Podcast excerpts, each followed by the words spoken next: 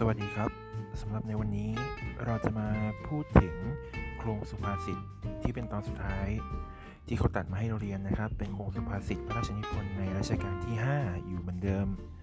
ซึ่งโครงสุภาษิตเรื่องนี้เนี่ยมีชื่อเรื่องว่าโครงสุภาษิตอิสปะปะกรณำอยู่ในหนังสือวรรณคดีวิจักหน้าที่ 107สำหรับใครที่ยังไม่ได้เปิดหนังสือในตอนนี้นะครับ ขอให้ทุกคนลุกไปหยิบหนังสือ แล้วก็เปิดหนังสือไปที่หน้า 107 เพื่อที่จะได้ดูประกอบ แล้วก็ทำความเข้าใจไปพร้อมๆกันนะครับ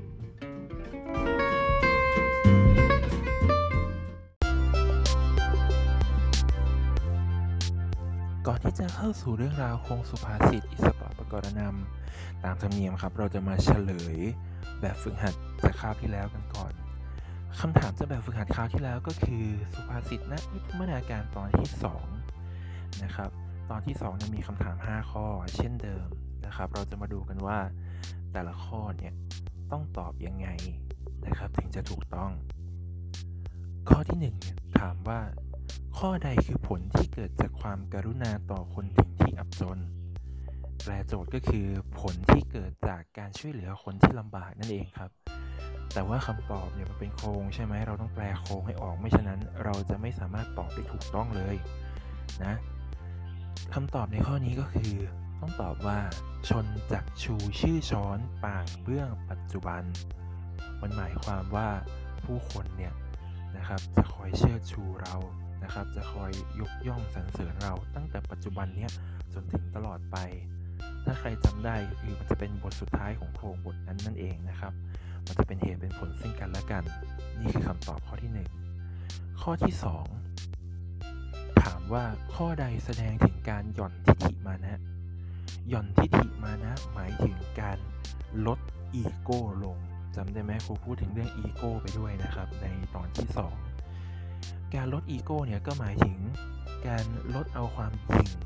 นะครับ ความยโสของตัวเอง ความถือมั่นเอาศักดิ์ศรีของตัวเองเนี่ยลดลงไป เมื่อลดลงไปแล้วก็จะทำให้เราสามารถขอโทษต่อเพื่อนเมื่อทำผิดได้นะครับ ขอโทษต่อเพื่อนเมื่อทำผิดได้ เพราะฉะนั้นตอบข้อขอโทษต่อเพื่อนเมื่อทำผิดนะครับ ต่อไปข้อที่ 3 ข้อที่ 3 เนี่ย ถามว่าขันตีมีมากมั่นสันดานหมายความว่าอย่างไร ขันตีมีมากมั่นสันดานขันตีคำนี้คือคำว่าขันติ ซึ่งแปลว่าความอดทนนั่นเอง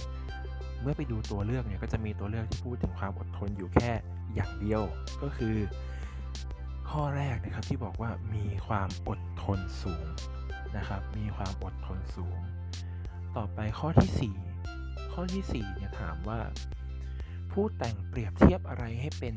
คือมีดเที่ยวกรีดเถือท่านทั่วไปนะ อะไรที่เหมือนกับคนที่ถือมีดและเที่ยวไปแทงไปกรีดเขาทำให้เขาเจ็บช้ำน้ำใจอยู่เรื่อยๆคำตอบก็คือการนินทานั่นเอง นะครับ การนินทาเนี่ยเปรียบเหมือนการที่เราเอามีดเนี่ยเที่ยวไปกรีดไปแทงชาวบ้านชาวเมืองเขานะครับ คนที่ถูกนินทาก็เจ็บปวด คนที่ฟังก็พลอยจะเป็นพวกเดียวกันไปด้วยนะครับ จะทำให้คนเสียคนบาดเจ็บเจ็บใจไปตลอดอย่างนี้ ต่อไป ข้อที่ 5 ข้อสุดท้าย ข้อที่ 5 บอกว่า ถ้าหากเราไม่อยากเป็นคนหูเบา ควรปฏิบัติตัวตามข้อใดคำตอบก็คือ สืบสอบประกอบจนแจ่มเท็จจริงนะ ก็หมายถึงไปสืบค้นข้อมูลให้มันรอบคอบก่อนนะครับ จะได้ไม่เป็นคนหูเบา ฟังความจากหลายๆข้างนะครับ จะได้ไม่ถูกหลอกด้วยการฟังความข้างเดียวนั่นเอง โอเคครับเฉลยแบบฝึกหัดไปครบ 5 ข้อแล้วไม่รู้ว่าตอบถูกได้คะแนนไปคนละเท่าไหร่บ้างนะครับ แต่ว่าถ้าใครได้น้อยก็ขอให้ตั้งใจในการทำแบบฝึกหัดตอนต่อไปนี้ครับ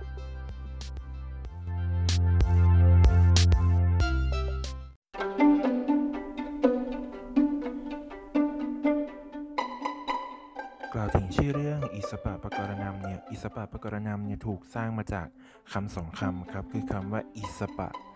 คำว่าอิสปะเนี่ยเป็นชื่อของนักเล่านิทานชื่อดังคนหนึ่งนะครับ ที่มีชีวิตอยู่ในยุคกรีกโบราณนะครับ หรือเรารู้จักเขาในชื่อปัจจุบันนี้ว่าอีศบนั่นเอง ว่ากันว่าเนี่ยเขาเป็นทาสผู้มีร่างกายพิกลพิการมาตั้งแต่เกิดนะครับ แต่ว่าเขามีความชาญฉลาดมาก มักจะแต่งนิทานขึ้นมาเล่าให้กับผู้คนฟัง เพื่อเปรียบเลยเพื่อเตือนสตินะครับให้ผู้คนได้คิด หรือว่าสามารถใช้ข้อคิดนั้นไปแก้ไขเหตุการณ์ แก้ไขปัญหาที่เลวร้ายได้นะฮะยกตัวอย่างก็อย่างเช่นว่า ครั้งหนึ่งเนี่ยมีคนนำนักโทษคนหนึ่งออกมา ซึ่งนักโทษคนนั้นถูกพิพากษาให้ประหารชีวิตแต่ อีศบเนี่ยยกนิทานเรื่องหมาจิ้งจอกกับฝูงเหลือบมาเป็นอุทาหรณ์ประกอบคำชี้แจงในสภาว่า การที่หมาจิ้งจอกไม่ยอมไล่ฝูงเหลือบที่เกาะกินเลือดของตนอยู่ ก็เพราะเกรงว่าจะมีเหลือบฝูงใหม่ที่หิวกระหายมากกว่าเดิมมาเกาะอีก เปรียบเหมือนชาวเมืองคนนี้ที่ถูกผู้นำเอารัดเอาเปรียบมานาน ผู้นำคนนี้เขาร่ำรวยพอแล้ว ควรปล่อยเอาไว้เช่นเดิม ดีกว่าจะให้ผู้นำคนใหม่ซึ่งหิวกระหายเข้ามากอบโกยผลประโยชน์ของชาวเมือง ก็เท่ากับว่านักโทษคนนั้นเนี่ยที่เป็นอดีตผู้นำเนี่ยก็ได้รับการยกเว้นโทษประหารนะครับ แล้วก็สามารถกลับไปใช้ชีวิตของตัวเองได้ต่อไปนะครับ เรารู้จักนิทานอีสปมากมายหลายเรื่องเลยนะครับ เช่นเรื่องสุนัขกกับเงา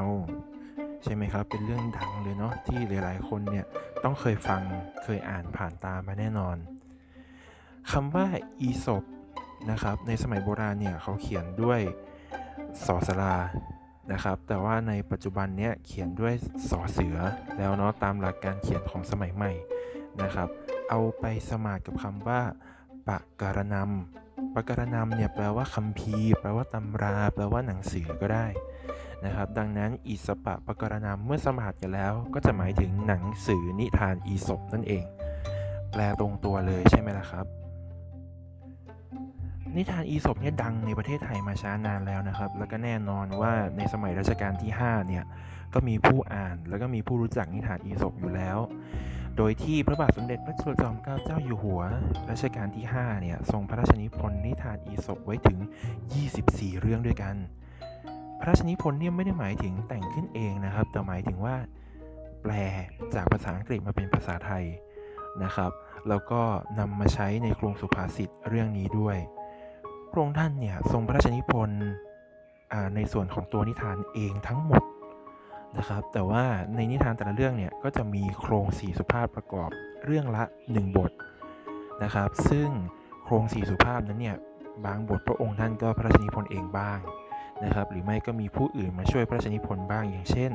กรมหลวงพิชิตปีชากร ถ้าใครจำชื่อได้ท่านก็คือคนแปลเรื่องโครงสุภาษิตโสรถไตรยางนะครับ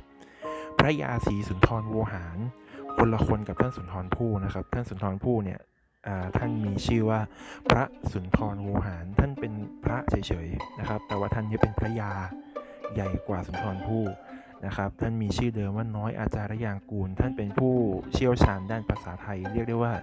คนแรกในประวัติศาสตร์เลยก็ได้นะครับ เป็นท่านแรกที่แต่งหนังสือภาษาไทยขึ้นมา แล้วก็ยังมีท่านอื่น อย่างเช่นพระยาราชสัมภารากรนะครับ ช่วยกันแต่งเอานิทานอีสบเนี่ย นะฮะมาแต่งเป็นโครงนะครับซึ่งโครงนี่จะสรุปออกมาในแง่ของข้อคิดประจำนิทานแต่ละเรื่อง ปกติเนี่ยเวลาเราเล่านิทานจบเราก็จะมีประโยคทิ้งท้ายใช่ไหมว่า นิทานเรื่องนี้สอนให้รู้ว่า แต่ว่าใน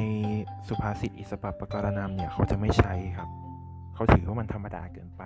เขาก็จะใช้เป็นโครงสีสุภาพเลยนะครับ ในการที่จะบอกเล่าข้อคิดที่เขาได้จากนิทานเรื่องนี้ และนี่ก็คือประวัติความเป็นมาของโครงสุภาษิตอิสปะปะกรณำนะครับ หลังจากนี้ไปเนี่ยเราจะไปดูกันว่า นิทานอีสปที่เขาคัดเลือกมาให้เราเรียนเนี่ยทั้งสองเรื่องเป็นเรื่องอะไร แล้วก็มีเนื้อหาใจความมีข้อคิดอย่างไรบ้าง ไปดูกันเลยครับ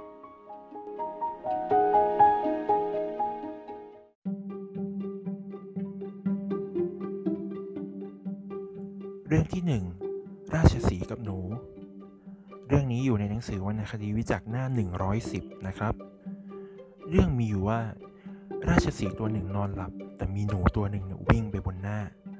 ราชสีนั้นตกใจตื่นลุกขึ้น แต่ด้วยความโกรธได้จับหนูไว้แล้วจะฆ่าเสีย หนูจึงอ้อนวอนว่า ถ้าเพียงแต่ท่านไว้ชีวิตข้าพเจ้า ข้าพเจ้าคงจะแทนคุณท่านที่มีใจดีเป็นแน่ ราชสีหัวเราะแล้วก็ปล่อยเขาไป อยู่มาไม่ช้ากว่านี้นัก ราชสีต้องพรานจับผูกไว้ด้วยเชือกแข็งแรงหลายเส้น หนูได้ยินราชสีร้องก็จำได้ จึงขึ้นมาช่วยกัดเชือก ปล่อยราชสีออกได้ แล้วจึงร้องว่า ท่านยิ้มย้อความคิดข้าพเจ้า ที่ว่าคงสามารถที่จะช่วยท่าน ท่านไม่หมายว่าจะได้รับอันใดตอบแทนนั้น เดี๋ยวนี้ท่านคงทราบแล้ว ถึงเป็นเพียงหนูตัวหนึ่ง ก็อาจที่จะให้ความอุปถัมภ์ท่านได้ นี่คือเรื่องแรกนะครับ เป็นเรื่องของราชสีกับหนูหลายๆคนก็คงจะเคยอ่านมาแล้วเช่นกันนะครับ ตอนแรกเนี่ย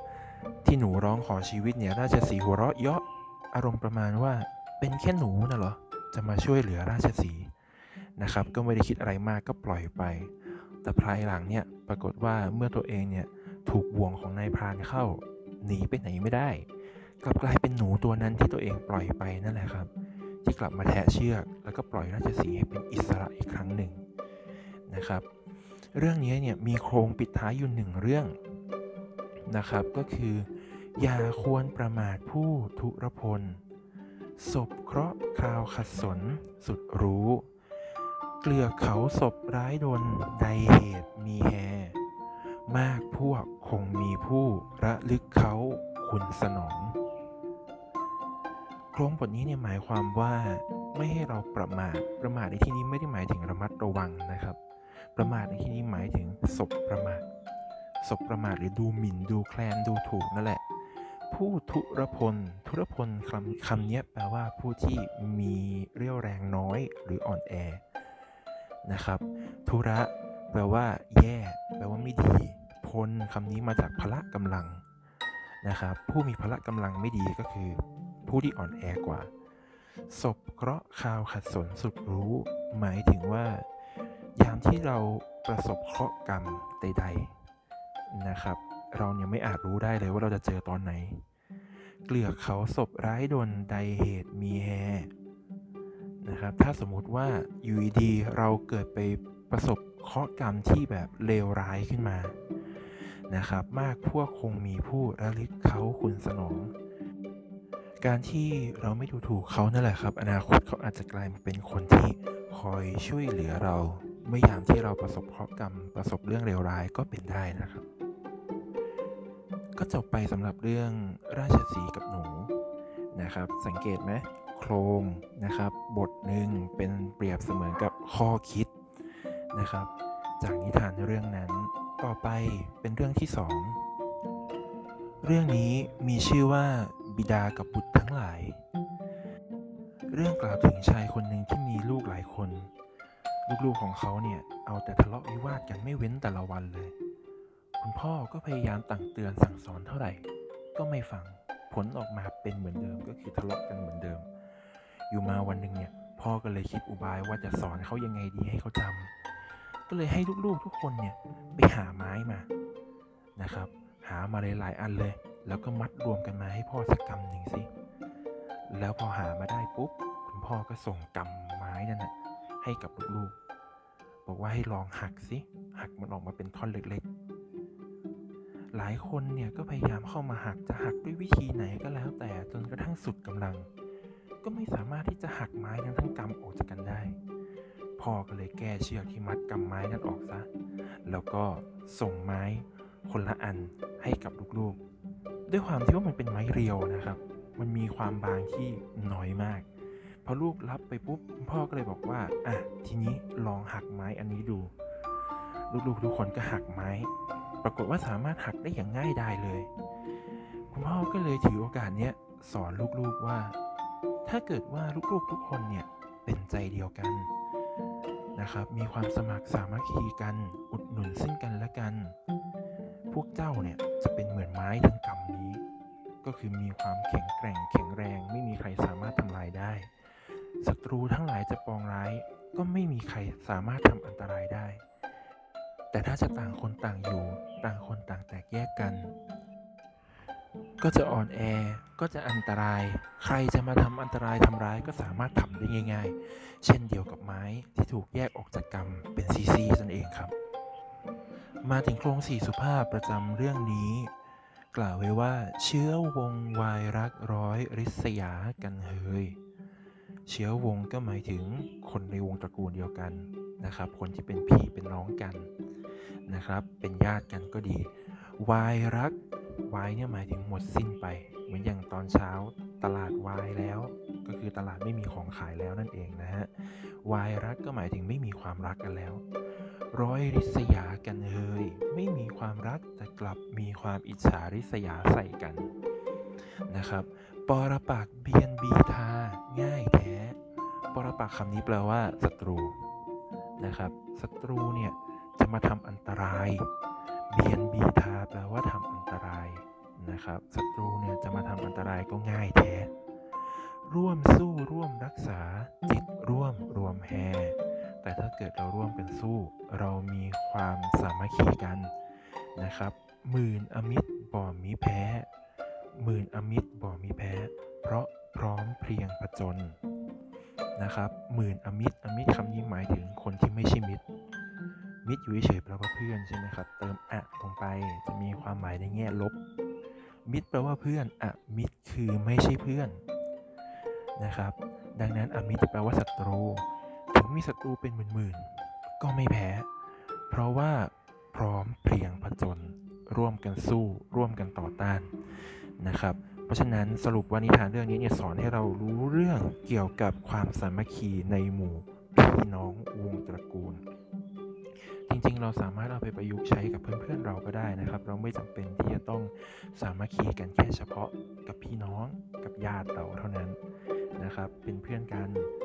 นะครับ มีความสามัคคีต่อกัน เวลามีงานการอะไรก็ช่วยกันทำมันก็จะสามารถสำเร็จไปได้โดยง่ายนะครับ และนี่ก็คือ 2 เรื่องแรก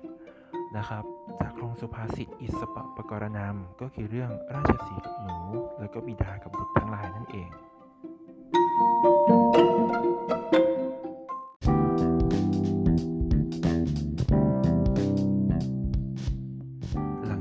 บแล้ว อย่าลืมที่จะเข้าไปทำแบบฝึกหัดใน Google Classroom แล้วในคาบถัดไป เราจะมาเจอกันกับคงสุภาษิตอิสปะปะกรณำเช่นเดิม แต่ว่าเป็นเรื่องสุนัขป่ากับลูกแกะ รวมไปถึงเรื่องดังที่เรารู้จักอย่างเช่น กระต่ายกับเต่านั่นเองครับ ในอิสปะปะกรณำเนี่ยคัดมาให้เราเรียนแค่ 4 เรื่องเท่านั้น แล้วเป็น 4 เรื่องที่ง่าย ๆด้วยนะครับ หวังว่าทุกคนจะตั้งใจฟัง แล้วก็ทำแบบฝึกหัดออกมาได้คะแนนดีนะครับ Thank you.